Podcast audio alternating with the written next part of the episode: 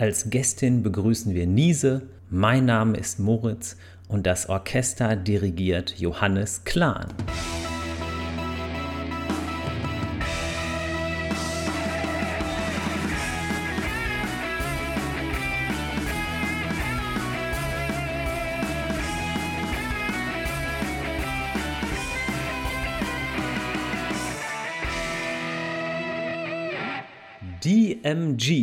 Heute geht es um den Dungeon Masters Guide oder auch das Spielleiterhandbuch. Und ich freue mich riesig, dass ich heute die Niese hier zu Gast habe, die ich von Twitter kenne und mit der ich auch zusammen Beyond the Wall spiele. Willkommen hier beim Podcast. Ja, hallo Moritz. Das ist sehr schön für die Einladung. Dankeschön. Ja, lass uns mal anfangen, ne? Denke ich auch, dass wir direkt uns im Grunde in die Materie stürzen. Wir haben ja ein paar Sachen im Vorher besprochen. Wir können auch am Anfang einmal kurz sagen, dass wir im Grunde genommen beide Bücher vorliegen haben. Ich habe hier die deutsche Fassung und zwar die ganz, ganz neue für 39,99. Das heißt, es ist also auch schon die Fassung direkt von Wizards. Du hast, glaube ich, wenn ich es richtig verstanden habe, die englische Fassung. Genau, ne? ich habe die englische Fassung und zwar die zehnte Ausgabe von Oktober 2018. Also auch sehr, sehr neu. Eigentlich schon. Und, und wir hatten ja überlegt, dass wir am Anfang so ganz grob versuchen, den Inhalt zusammenzufassen. Das äh, Buch hat im Grunde genommen drei Teile plus einen Anhang. In Teil 1 geht es um die Erschaffung eigener Welten. Der Teil 1 hat so 60 Seiten und hier ist gewissermaßen das Motto, würde ich fast sagen, Think Big, weil es sogar um die Ausgestaltung eigener Universen geht. Könnte man das so sagen? Ich würde sagen schon, wobei es erklärt so ein bisschen alles, was ein ähm, Weltenerschaffer wissen muss, um vielleicht die Kampagne, die man sich gekauft hat, noch ein bisschen besser auszuschmücken und vielleicht auch so ein bisschen besser passend für seine Gruppe zu machen, finde ich. Also würde man sagen, so Oberbegriff Teil 1 ist so World Building. Ja. Und Teil 2, ähm, das ist im Grunde der Hauptteil des Buches, könnte man sagen, denn der hat tatsächlich 160 Seiten. Da geht es darum, Abenteuer zu gestalten. Es geht um Dungeons, es geht aber auch um Wildnisabenteuer. Hier sind auch noch so ein paar kleinere Sachen. Zum Beispiel geht es darum, dass man sich auch selbst eine Festung bauen kann oder ein Schiff kaufen kann. Hier ist NSC-Design drin, also wie mache ich ähm, Nichtspielercharaktere. Und ich glaube, da geht es auf 100 Seiten um Schätze. Also da war ich durchaus etwas überrascht. 100 Seiten Schätze. Warst du da auch überrascht? Ja, tatsächlich. Aber ich fand das gerade sehr spannend, weil wenn man ja. das anfängt zu spielen, also ich habe mit D&D 5 halt auch angefangen, dann war ich halt mega geflasht, wie viele Schätze es gibt. Und ja, ich habe aber tatsächlich noch keinen in meinen Spiel, von mir selbst geleiteten Spielleiterrunden halt eingefügt, aber es ist schön zu wissen, dass da so viele sind. Ich denke auch, da ist wahrscheinlich auch die Idee, dass man es jetzt nicht von vorne bis hinten sich die Schätze durchliest, sondern eher mal guckt, ach, was ist hier, was ist dort. Genau. Ähm, ja, Teil 3, ich, ich gehe jetzt erstmal einmal schnell durch. Wir können ja gleich dann ähm, versuchen, nochmal positive und negative Sachen zu finden. In jedem Falle ist Teil 3 so mit 60 Seiten aufgestellt. Der heißt das Spiel leiten. Da geht es zum Beispiel darum, wie man mit Würfelwürfen umgeht, wie man sich Trefferpunkte notieren könnte. Es geht um Zusatzregeln, Optionalregeln und so weiter und so fort. Ja, und zum Schluss kommt dann der Anhang. Der hat nur 30 Seiten. Beim Anhang geht es, so wie ich das jetzt gesehen habe, um verschiedene Monsterlisten. Es gibt auch sehr konkrete Dungeon-Beispiele mit Karten und es gibt Literaturempfehlungen. Ich glaube, über die Literaturempfehlungen hatten wir im Vorfeld auch schon so ganz kurz mal gesprochen, ne? Ja, genau. Die sind ja auch ein bisschen unterschiedlich, haben wir festgestellt. Im Englischen hattest du gesagt, ist die Liste eigentlich auch eine ganz runde Sache. Ja, wobei, also die meisten Bücher von denen kenne ich halt auch, also die ganzen Romane, die hier mit drin stehen. Und sie verweisen aber auch viel, auch auf viele von diesen ähm, Sekundärliteraturen, die wir auch schon gesagt haben, dass die halt vielleicht auch nochmal ganz nett sind, wenn man sie erwähnt. Also ich fand's, finde die Liste halt ganz gut, aber sie ist ein bisschen veraltet, könnte man sagen, weil ich habe den Eindruck, dass halt ganz in letzter Zeit, also vor allem in den letzten anderthalb, zwei Jahren halt sehr viel Neues dazu gekommen ist, was vielleicht auch mal Erwähnung bieten sollte. Denke ich auch. Ich hatte auch so ein bisschen das Gefühl, zumindest bei der deutschen Fassung, dass auch die englische Liste nur übersetzt wurde, da, ich sag mal, ähm, Bücher vom deutschen Markt da im Prinzip gar nicht wirklich drinne sind. Ehe ich da jetzt lange drauf rumreite, glaube ich, könnten wir ja auch mal zu den positiven Sachen zunächst einmal kommen, denn das da spoiler ich jetzt mal, es sind richtig, richtig viele positive Sachen. Also ich finde, das ist wirklich ein Buch, das sich lohnt. Und ich möchte dich nicht überfallen, aber ich möchte dich mal fragen, wie findest du denn das Cover? Also lila. ähm, ich finde es eigentlich sehr schön, so wie die meisten Cover von ähm, den Word, äh, ähm, Wizards of the Coast äh, Büchern. Also als ich das das erste Mal in der Hand hab, hatte, konnte ich nichts mit dem Azerak anfangen, aber ja. Inzwischen finde ich es halt richtig gut. Bei mir fiel irgendwie der Groschen. Das ist ja dieser Azerak aus Grabmal der Vernichtung oder Tomb of Horrors. Genau. Und ich finde den irgendwie daher so cool, weil der in dem Roman Ready Player One auch vorkommt und da irgendwie so ein, ja, so eine Art Gegner ist, auch in dem Roman. Und deswegen finde ich den Typ irgendwie cool. Stimmt, siehst du, da habe ich gar nicht dran gedacht, dass du da auch davor kommt. oh Mann. Ich glaube sogar, es gibt sogar von dem sogar eine Magic-Karte. Ja, eine Magic-Karte gibt's von dem tatsächlich. Das kann ich dir sagen. Ja, ich hatte den halt irgendwie nur gesehen und dachte mir so, hm, was ist das denn für ein Typ? Und habe das dann erstmal hinten, also gelesen im Monsters Manual und dachte mir dann so, okay, ja, nee, er ist ein cooler Typ auf jeden Fall. Und ich finde es auch eine gute Idee, einfach den fürs Cover zu nehmen. Ja, auf jeden Fall. Das sowieso. Ja, ich hatte schon angesprochen ein bisschen, dass sich auf dem deutschen Markt auch eigentlich das Preis-Leistungs-Verhältnis, klar, es geht nicht immer nur ums Geld, aber ich finde jetzt für 39,99 kriegt man da 320 Seiten und die sind unglaublich voll mit vielen, vielschichtigen Inhalten und ähm, ich sag mal so, wäre D&D irgendwie ein Computerspiel, wäre das ja fast eine Anleitung, das irgendwie zu hacken, weil man kann da unglaublich viel mitmachen. Und es soll vielleicht auch ähm, die, die die Spielleitung haben, ermuntern, auch durchaus eigenes zu machen und nicht alles so hinzunehmen. So würde ich das jetzt mal versuchen zu interpretieren. Ja, auf jeden Fall. Ich meine, ich weiß nicht, was du jetzt gerade für Runden spielst, aber die D&D-Runden, die ich gerade leite, die sind tatsächlich Do-It-Games und die muss ich halt anpassen. Das sind in beiden Fällen halt vorgefertigte Kampagnen, die eigentlich so für fünf bis acht Spieler sind und die muss man halt umbauen. Und da ist es halt mega hilfreich, wenn man hier so ein bisschen Unterstützung bekommt. Vielleicht könntest du für diejenigen, die hier zuhören, mal ganz kurz eben sagen, was ein Duett-Game ist, weil ich muss auch zugeben, bevor ich mich bei Twitter angemeldet habe, ich habe mich da so ungefähr vor anderthalb Jahren angemeldet, wirklich kannte ich das Wort nicht, Duett-Game. Deswegen kannst du vielleicht tatsächlich mal ganz kurz erklären, was das ist. Duett-Game heißt im Grunde, dass man zu zweit spielt. Also es gibt halt den Spielleiter und noch eine weitere Person. Und die weitere Person hat halt ganz normal ihren eigenen Charakter. Und weil man natürlich nicht nur mit einem Charakter halt ein, eine tolle Kampagne erleben kann, sondern noch mehrere Abenteurer oder halt in dem Fall NPCs braucht, entwickelt der DM, äh, der, der Spielleiter halt in dem Moment ähm, einen weiteren Charakter, den er halt parallel zum Spieleleiten spielt. Und ähm, bei mir ist es so, dass ich dann halt ähm, für bestimmte Quests dann immer sage, okay, da ist noch ein Ritter, der euch hilft oder ähm, der Führer hilft euch, der euch da zu der Höhle geführt hat oder irgendwas in der Richtung. Und dadurch entstehen halt nochmal ganz andere ähm, Abenteuer innerhalb der Kampagne, die man dann aber ähm, vor allem durch, äh, also ich finde halt auch ganz anders steuern kann durch das, was man halt äh, vorgibt, weil man muss halt dann tatsächlich aufpassen, dass man ähm, als DM das so ein bisschen unabhängig davon betrachtet, wie die einzelnen ähm, NPCs spielen und dann nicht in so ein Metagaming verfällt.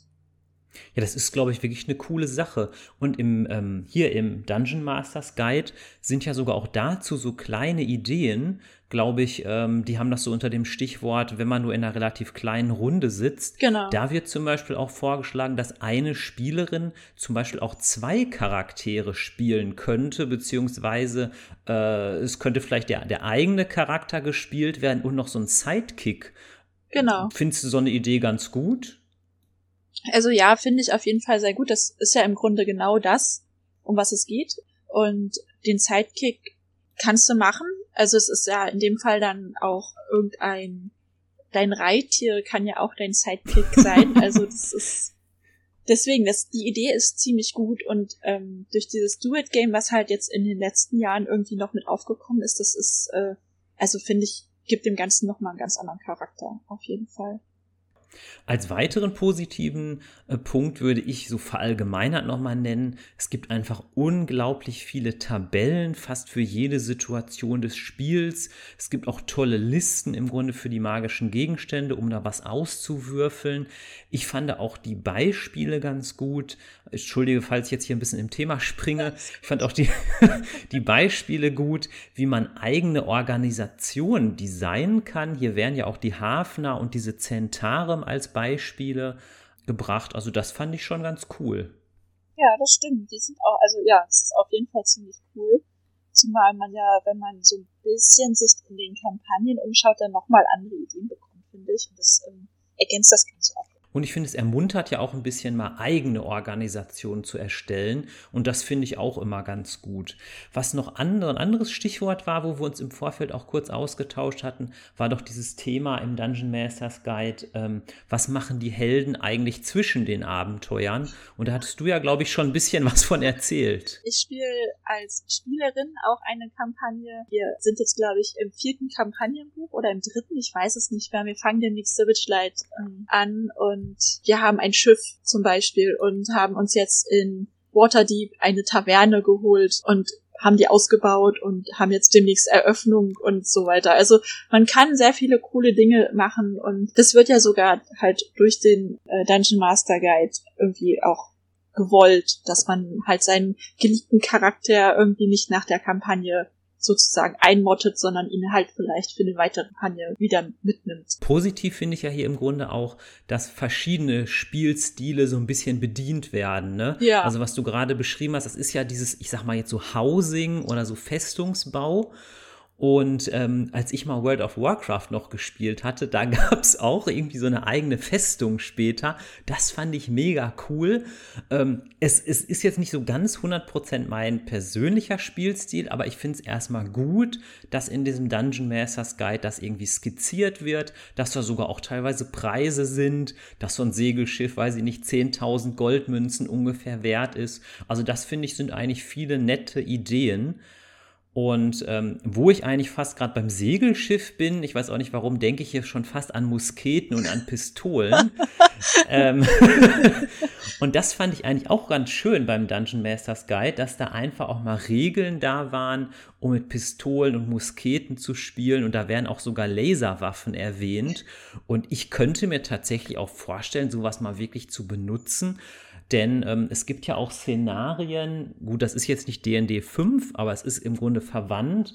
Es gibt ja diese Box Panik auf dem Purpurplaneten, wo auch mhm. in so mhm. einer Fantasy-Welt ein Raumschiff abstürzt und wo, glaube ich, auch Laserwaffen sind. Und ich finde sowas cool. Ja, stimmt, das ist auch ziemlich cool. Ähm, ich habe halt da spontan an Star Wars gedacht, tatsächlich. Ja. Weiß ich nicht. Also ich würde es wahrscheinlich auch gerne mal spielen wollen, aber einfach nur in einem One-Shot und nicht halt gleich eine Kampagne, sondern das einfach nur mal zum Austesten, wie das so wie sich das anfühlt mit D&D. Mit äh, mich kann man da ja mit immer sowas anlocken, sag ich mal, weil ähm, ich bin immer so irgendwie so Abenteuer mit Pistolen und Musketen irgendwie. Ich finde das irgendwie immer cool. Ich glaube auch bei vielen Pen and Paper Rollenspielen zählt ja auch manchmal diese Rule of Cool. Irgend so ein Witzbold hat auch mal geschrieben, jedes Pen and Paper Rollenspiel sollte Dinosaurier haben.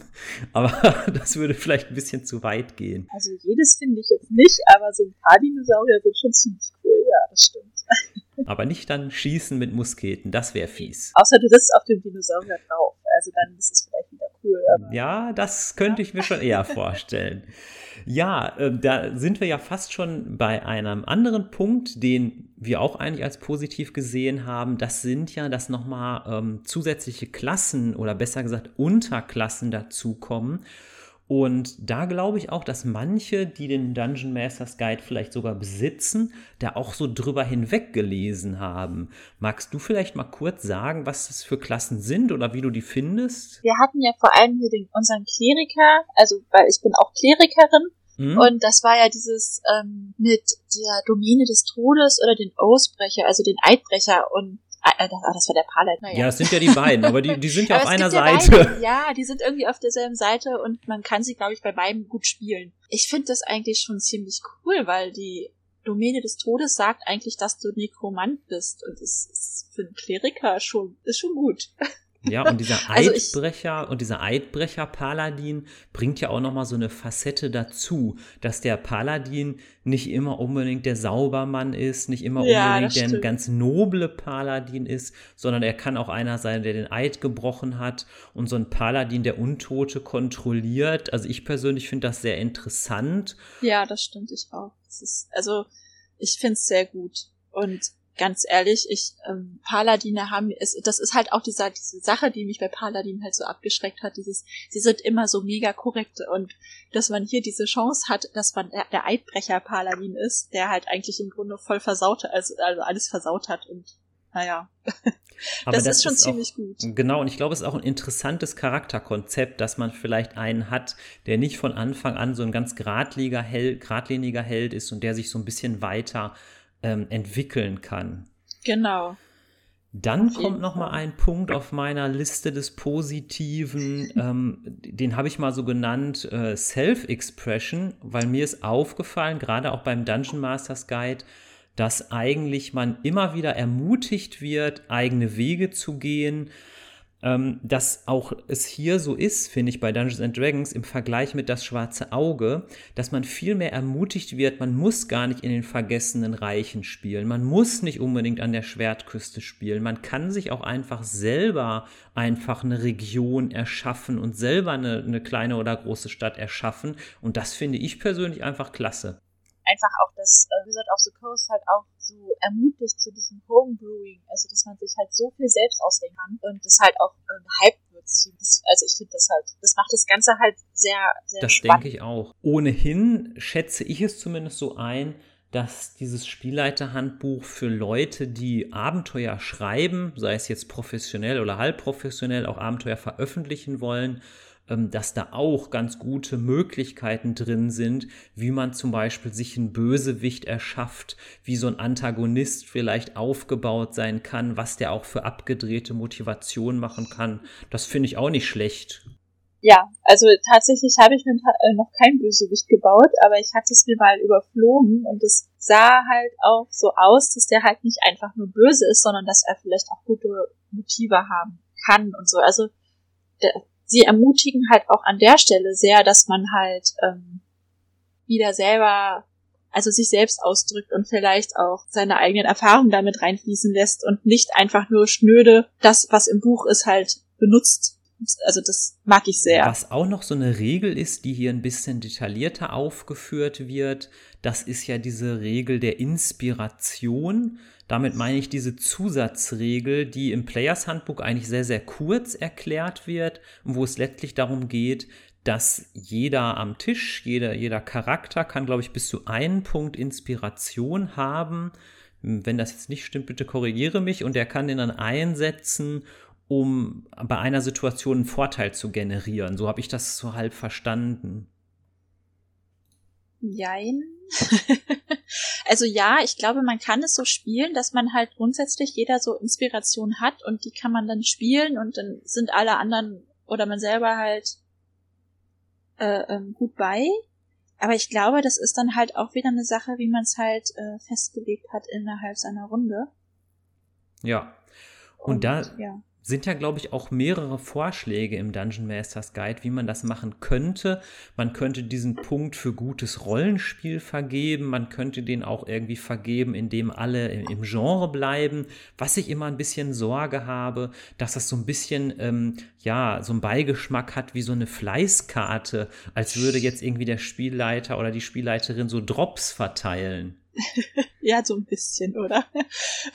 Aber genau, das ist halt dann wahrscheinlich die Sache, wie man es vorher festlegt. Also ob man halt, genau, wie du sagtest, irgendwie im Spiel bleibt und das halt auch durchzieht oder halt, ob man sie jetzt, also, weiß ich nicht, also ob man die halt irgendwie nur kriegt, weil man halt mal was gut gemacht hat oder so. Also weiß genau, ich nicht. Ich, genau. Also ich ja. bin, ich sehe das so ein bisschen auch an der Grenze von, finde ich gut und finde ja, ich nicht so gut. Also ja, es ist genau. irgendwie, erstmal ist es vielleicht eine gute Idee, gerade wenn, wenn alle am Tisch das Recht haben, ähm, so einen ähm, Inspirationspunkt zu verteilen. Mhm. Aber, ähm, also für Player Empowerment bin ich ja immer, aber wenn das dann irgendwie so den Charakter äh, gibt, so von so Drops oder so, das finde ich irgendwie ein bisschen schräg. Ja, ich weiß nicht, also ich habe tatsächlich auch in meinen ganzen Spielrunden bisher nur einmal Inspiration bekommen, also Inspiration bekommen. Aber das war halt auch wirklich, weil ich, weil ich halt gut gespielt habe in dem Moment. Und ähm, ich glaube, das war auch das erste Mal seit ganz langer Zeit, dass es passiert ist, dass bei uns einer in der Runde halt jemand eine Inspiration bekommen hat. Ja, also coole, es coole war halt Sache. halt wirklich, ja genau, also kann ich mir auf die Schulter klopfen für auf jeden Fall. Und man könnte als Tipp ableiten, das vielleicht auch eher selten zu benutzen, dass es vielleicht was Besonderes ist. Aber wahrscheinlich genau. wird da auch jede Runde ihren eigenen Spielstil dann finden. Mhm, genau. Wobei hier, also ich sehe gerade, dass bei mir im Dungeon Master Guide steht halt auch drin, man soll als Daumenregel ungefähr einmal pro Runde äh, Inspiration vergeben. Steht hier drin. Finde ich aber zu viel, ehrlich gesagt, aber gut.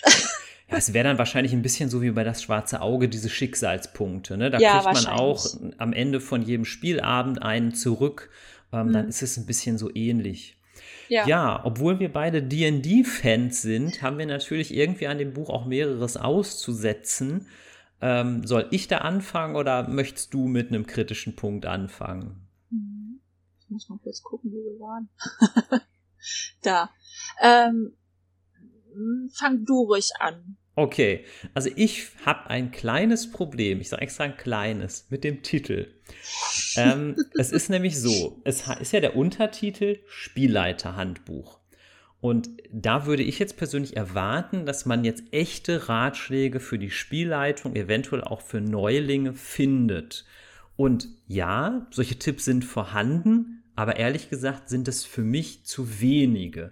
Deswegen finde ich, also ich kann es verstehen natürlich, dass es Dungeon Masters Guide heißt, aber dieser Untertitel Spielleiter Handbuch würde mir ein bisschen was anderes suggerieren. Also ich fände fast sowas besser, wenn man es vielleicht als Untertitel genannt hatte hätte Baukasten für die Spielleitung oder Werkzeugkasten für die Spielleitung, weil vielleicht bin ich da auch zu kritisch, aber ich hätte mir da wirklich an, an pragmatischen, konkreten Ratschlägen irgendwie mehr erhofft.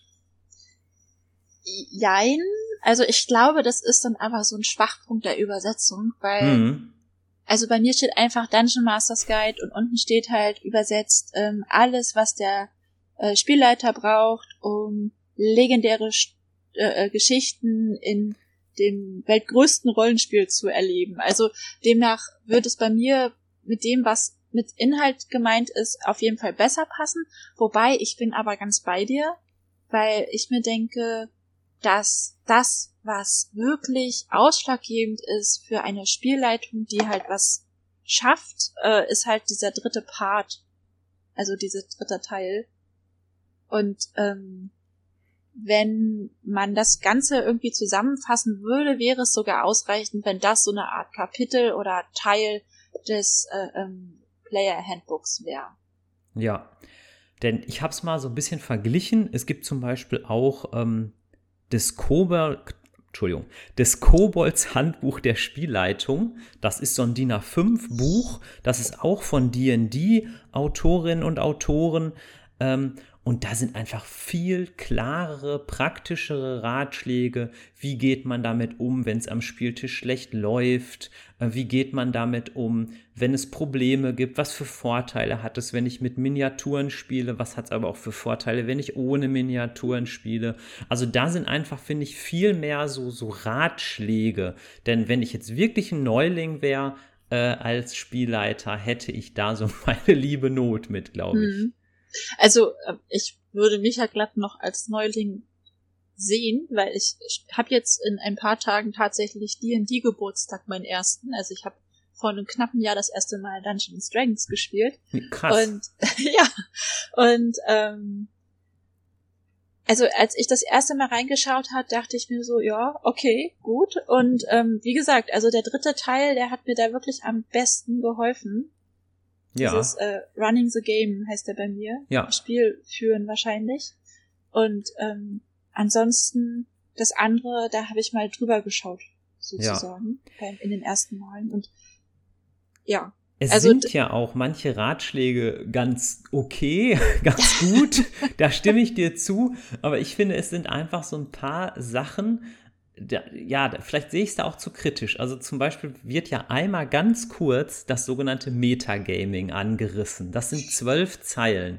Und da habe ich einfach gedacht, entweder man muss sowas vernünftig machen, oder man muss es einfach weglassen. Ich wäre niemandem böse gewesen, wenn man es einfach weggelassen hätte. Aber da zwölf Zeilen zu schreiben und dann noch Ratschläge zu geben, ja, versuche Metagaming zu verhindern, versuche Metagaming einzudämmen ohne eigentlich mal so Pro und Contra zu erörtern, das ist mir irgendwie nichts Halbes und nichts Ganzes. Stimmt, ich habe auch erst, nachdem du mich darauf hingewiesen hast, mal reingeschaut, was, äh, was sie geschrieben haben. Und ich bin da absolut bei dir, weil es irgendwie zu wenig ist. also ich, also ich weiß, was Metagaming ist, aber ich weiß nicht, ob es allen immer so bewusst ist, was halt schon unter Metagaming fällt. Und ich hätte es mir halt besser erklärt gefühlt, sozusagen. Und ich, ich denke auch. Also mir, mir ja. fehlte da auch so ein bisschen die Differenzierung, weil zum Beispiel Metagaming ist ja, dass man weiß, dass alle am Tisch wissen, dass wir eigentlich ein Spiel spielen. Und Metagaming kann zum Beispiel auch eigentlich gut sein, wenn zum Beispiel ähm, die Spielleiterin, sage ich mal, vielleicht so einen Plothook auswirft und dass dann alle natürlich wohlwollend darauf anspringen. Das ist ja eigentlich so gewünscht. Und das ist zwar Metagaming, aber das ist ja eigentlich auch was Positives. Und hier wird es nur so dargestellt in zwölf Zeilen. Nee, nee, also Metagaming, das ist schlecht. Das soll man irgendwie wegmachen. Und naja, aber ich möchte nicht so lange drauf rumreiten.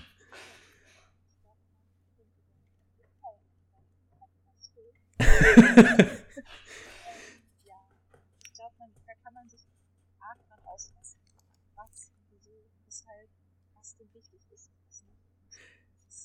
Ja. Jetzt muss ich, jetzt muss ich sogar leider noch mal ein bisschen weiter nörgeln. Ähm, die drei Teile des Buches heißen Meister der Welten, Meister der Abenteuer, Meister der Regeln, und da denke ich so ein bisschen, wenn ich jetzt irgendwie 13 Jahre alt wäre oder 15 und würde das lesen, da würde ich plötzlich, glaube ich, äh, jetzt denken, was, ich bin da jetzt der Halbgott am Spieltisch und irgendwie, äh, weiß ich nicht, fand ich das doch, klingt das so ein bisschen von oben herab, wie so Frontalunterricht oder bin ich dazu kritisch? Ähm, also ich würde sagen, Frontalunterricht, aber es, es ähm sagen wir mal, es, es ähm, spiegelt auf jeden Fall wieder, dass der DM, also der Spielleiter in dem Fall dann irgendwie ja doch dann irgendwie so dieser Übergott ist, der halt das ganze Spiel bestimmt, aber es ist halt nicht irgendwie so auf einer Wellenlänge, weil man ist ja dann doch irgendwie doch eher der Partner, oder? Also, oder ja, klar. Also ich, ähm, ich hatte mal äh, spaßeshalber bei ähm, bei Twitter mal so eine Umfrage gemacht. Da haben jetzt, stand jetzt gerade 218 Leute mitgemacht, was sie denn so am Spieltisch sagen. Und da kam auch so ein bisschen raus, dass also mehrere auch gesagt haben, dass so ein bisschen eigentlich die Spielleitung ja im Grunde wirklich partnerschaftlich irgendwie gemeinsam mit der Runde, sei es jetzt am Tisch oder auch am virtuellen Tisch irgendwie eine Einheit bildet und da die Geschichte erzählt und dass es nicht einer ist, so ein Halbgott, der da irgendwie als Big Boss vor Kopf sitzt.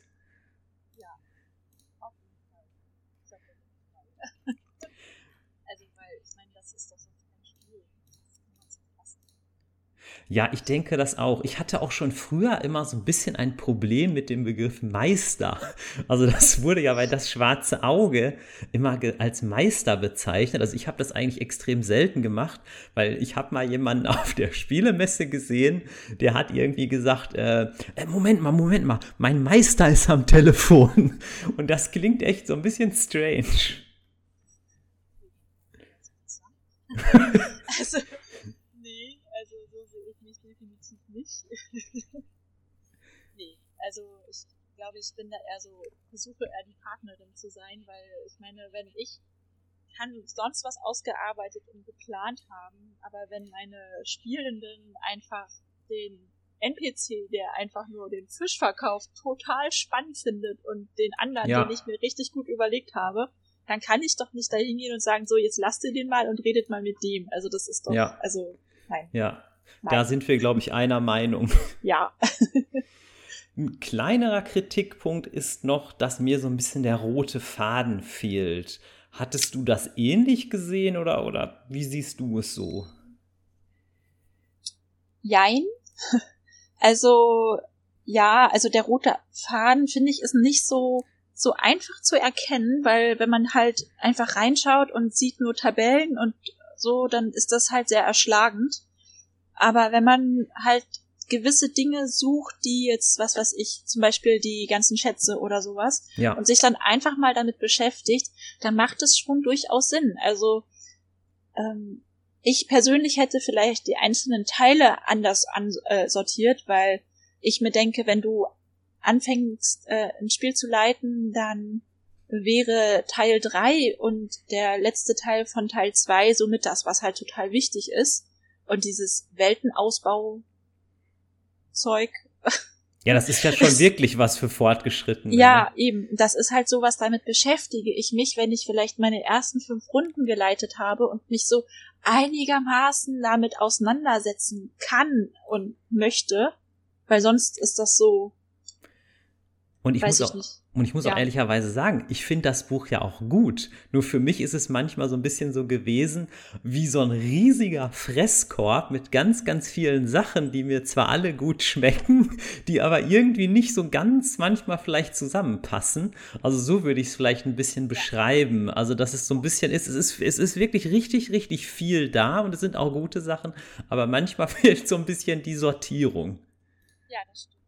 Also, äh, ich bin jetzt ja auch immer an Blättern, während wir reden. Und ich habe gerade äh, Stiefel ähm, gefunden, die ich richtig gut finde. Also das ist so, das ist eher so, man, man muss es wahrscheinlich beim Spielen dabei haben und ähm, entsprechend seine Zettelchen reingeklebt haben, um dann halt eventuell auch mal schnell noch ein cooles Item rauszusuchen oder so, weil das irgendwie sehr, es ist zu viel, finde ich. Da gibt es ja manchmal auch so diesen Begriff, ich glaube, der passt ja auch, Coffee Table Book. Das heißt, es ist einfach so ein Buch, das ist cool, das ist spannend und man muss es nicht von vorne nach hinten lesen, sondern man kann auch einfach mal so reinlesen. Und das genau. ist, glaube ich, auch eine gute Stärke bei diesem Buch. Ja, ähm, weil das wird kein Mensch, wird das einfach von vorne nach hinten lesen. Man wird, wird wahrscheinlich einfach gucken. Ähm, man spielt vielleicht irgendwie in einer bestimmten Art oder in einer, in einer bestimmten Richtung. Dann wird man gucken, ach, was finde ich hier? Ach, cool, das ist eine ganz gute Sache. Genau, ich glaube, das, das ähm, passt so ein bisschen besser. Und dann ähm, geht das nämlich auch gut auf, wenn man halt sagt, so, okay, jetzt, wenn man, also vor allem, wenn man halt sein, seine Kampagne so ein bisschen freier gestaltet, also dass man nicht jede Sache durchplant, sondern sagt, so, okay, jetzt entwickelt sich das in diese Richtung, ich lasse sie mal spielen und derzeit suche ich mir noch drei Items raus, die passen. Also das erscheint mir irgendwie viel sinnvoller bei dir. Was ich auch sogar cool finde, auf irgendeiner Seite ist sogar auch diese Zwischenwelt dargestellt. Ich denke hier an Stranger Things, da sind die ja einmal auch in so einer Zwischendimension und die wird sogar mhm. hier auch im Dungeon Masters Guide etwas genauer beschrieben. Ach echt? Ja, das, das, ist mir ähm, total neu. ja, es ist aber so. Da, da, hatten wir sogar im Vorfeld auch einmal ganz kurz drüber gesprochen. Bei Stranger Things heißt diese Welt auch manchmal Upside Down oder so. Ja, genau, die heißt Upside Down, genau. Ich denke, ja. die, die den Dungeon Masters Guide haben, die können ja einfach mal blättern und es finden. Wir sollten jetzt mal noch mal einmal überlegen, haben wir jetzt noch Kritikpunkte vergessen oder hast du noch irgendwie einen Kritikpunkt äh, im Kopf?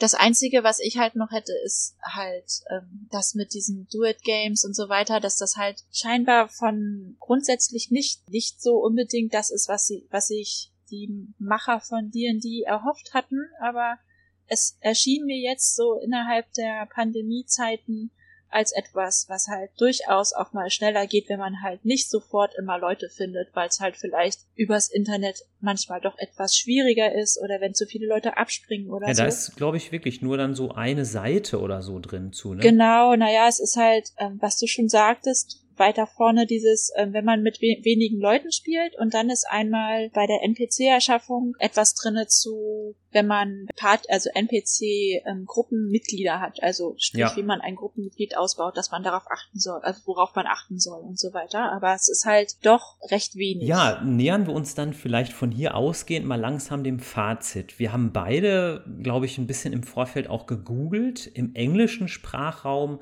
da liest man eigentlich über dieses Buch im Grunde nur Fantastic, es ist ein Must-Have.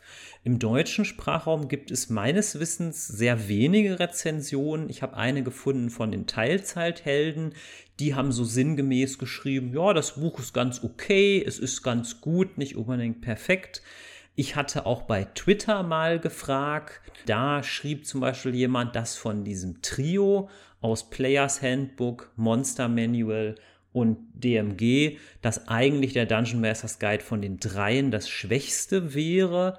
Ähm, es schrieb aber auch jemand bei Twitter, dass es als Einsteigerwerk tauglich ist. Hätte ich zehn Punkte vergeben, dann würde ich wahrscheinlich tendenziell so sieben oder acht geben. Ich glaube eher acht Punkte würde ich geben. Hauptgrund ist halt, wie ich es so ein bisschen angedeutet habe, mir fehlt so ein bisschen der rote Faden. Da würde ich einen Punkt abziehen und mir fehlen so ein bisschen noch mehr praktische Tipps. Da würde ich auch einen Punkt abziehen.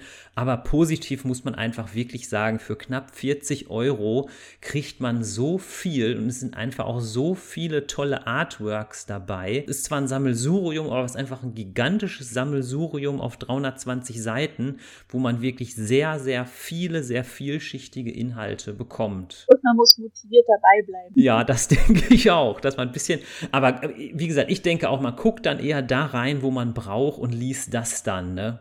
Ja, eigentlich kommen wir jetzt fast schon zum Ende der Folge. Also was ich halt noch ähm, zum Schluss noch mal ganz kurz anreißen kann und erwähnen wollte, ist, wer zum Beispiel noch mehr Infos dazu haben will, wie man als Spielleitung aktiv wird, da empfehle ich auch immer das Buch Abenteuer gestalten von Andreas Mehlhorn, weil das ist wirklich super. Und weil ich es auch kurz erwähnt hatte, auch empfehle ich dieses Kobolds Handbuch der Spielleitung, das wirklich einfach auch nochmal eine andere Perspektive gibt aber auch den Dungeon Masters Guide würde ich euch empfehlen. Es gibt, wie gesagt, viele andere, auch deutschsprachige Bücher, die, die du genannt hast, und das, das wird schon. Dann sagen wir beide vielen, vielen Dank fürs Zuhören. Ich freue mich ja immer über jede und jeden, welcher den Hochleveln-Podcast hört. Und ich sage insbesondere dir, Lise, auch vielen, vielen Dank, denn ich musste ja bisher entweder alle Folgen alleine machen. Bei der Hälfte hatte ich zum Glück den Thomas zu Gast, aber ansonsten hatte ich ja bisher hier noch keinerlei Gäste. Ja, dann bedanke ich mich auf jeden Fall für die Einladung, weil, mein Gott, dann bin ich ja dein erster richtiger Gast neben Thomas. Thomas ist auch ein guter Gast, da freue ja, ich mich auch immer ja, riesig. Aber ich hatte natürlich auch das Ziel in dem Podcast, auch mal wechselnde Gästinnen und Gäste zu haben. Und zumindest habe ich mich diesem jetzt einen ganz kleinen Schritt schon mal genähert. Ja, das ist auch wirklich gut gelaufen, würde ich sagen. mal sehen, wann wir uns nochmal sprechen. Ob, ob wir uns nochmal sprechen. Bestimmt. Bestimmt, denke ich auch. Gut, dann vielen Dank fürs Zuhören und da viele es auch unterwegs hören, weiterhin gute Fahrt. Tschüss. Tschüss. Leider hatten wir bei der Aufzeichnung ein paar kleine technische Probleme, da eins unserer Mikrofone nicht richtig funktioniert hat. Das tut mir, das tut uns sehr leid. Wir haben jetzt nachträglich versucht, das so gut wie möglich hinzubasteln und hoffe, dass trotzdem euch der Podcast ein wenig Freude gemacht hat. Wie immer freue ich mich über Feedback, beispielsweise über Twitter. Diesmal würde mich tatsächlich wirklich interessieren, ob die Folge spannend war, ob man es gut hören konnte, trotz der kleinen technischen Probleme. Viele Grüße und bis zum nächsten Mal beim Hochleveln Podcast.